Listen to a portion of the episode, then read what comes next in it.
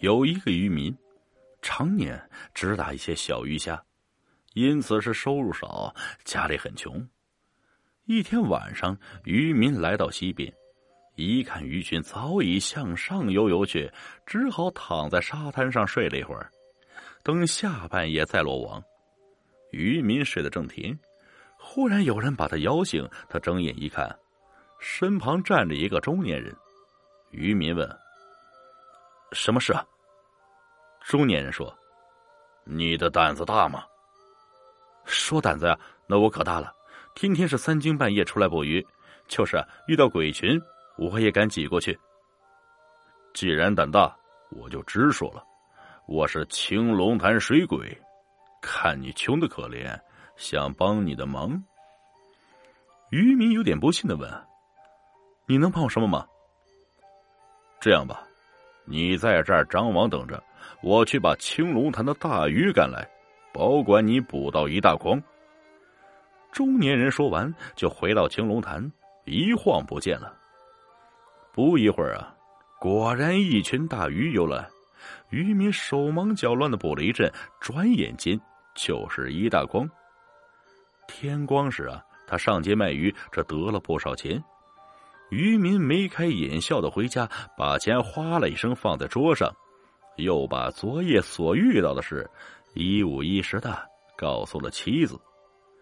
看着一大堆白花花的银子，妻子当然也十分高兴。渔民说：“古语说，黄河自有澄清日，人生岂无得运时？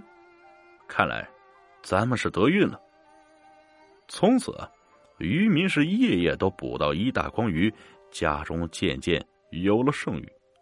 夫妇俩对水鬼感激不尽。一天晚上，捕完鱼啊，渔民特地对水鬼说：“你看得起我这个穷人，天天帮助我，恩重如山，情胜骨肉，不如结为兄弟，你看如何？”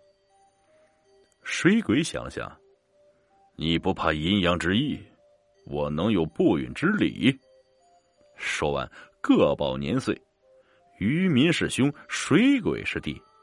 从此以后啊，一直以兄弟相称。几个月过去了，这天晚上，渔民又来到溪边，一抬头，义弟已经先到了。渔民见他神色不对，就问：“义弟，今晚因为什么事情忧容苦脸呢？”水鬼长叹一声道：“哎，义兄，咱们分手的时候到了。阴府命我明日午时出谷，我正为此伤心。”渔民闻言，先是悲伤，接着又转悲为喜的说：“祝贺呀，你能得出苦，免受水淹之苦，这是好事啊！我夫妇永远不忘你的恩德。”这时，天也亮了，他俩珍重道别。渔民匆匆回家，把情形告诉妻子。他妻子心地善良，也为义弟能出苦而高兴。早饭之后，渔民飞快奔向青龙潭，想亲眼看看义弟是怎样出苦的。很快呀，午时到了，可是西边并无他人。渔民想，这里无人，义弟要如何出苦呢？又一想，也许啊，出苦的替死鬼，莫非就是我吧？如果真的如此，我也心甘情愿。义弟恩重如山，我能为他而死，这是知恩报恩，死也含笑。且正想进，突见对岸来了一妇人，怀抱男婴，边哭边跑，来到溪边，放下婴儿，纵身一跳，沉入水里。渔民想去救也来不及，不觉自言自语的说：“原来出苦是应在这妇人身上。”可是，只一瞬间，水中的妇人又浮上水面。